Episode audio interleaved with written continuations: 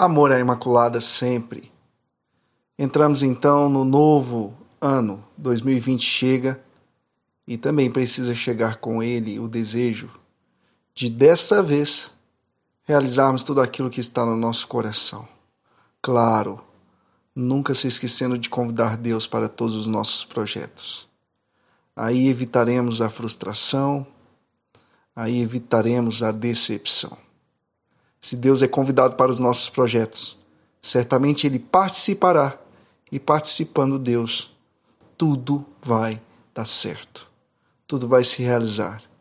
Porque se nossa vida está no centro da vontade de Deus, e consequentemente, se Jesus é o centro da nossa vida, não tem como dar errado. Portanto, se você já festejou, grande alegria para a sua vida. Se você já abraçou os seus familiares, também é um grande feito. Mas por que não fazer então a primeira oração fervorosa do seu ano, consagrando tudo que vai acontecer com você ao coração sagrado de nosso Senhor Jesus Cristo, ao coração de Deus que ele tem, e sobretudo também a Santíssima Mãe de Deus, a Virgem Maria, aquela que intercede por todos os cristãos.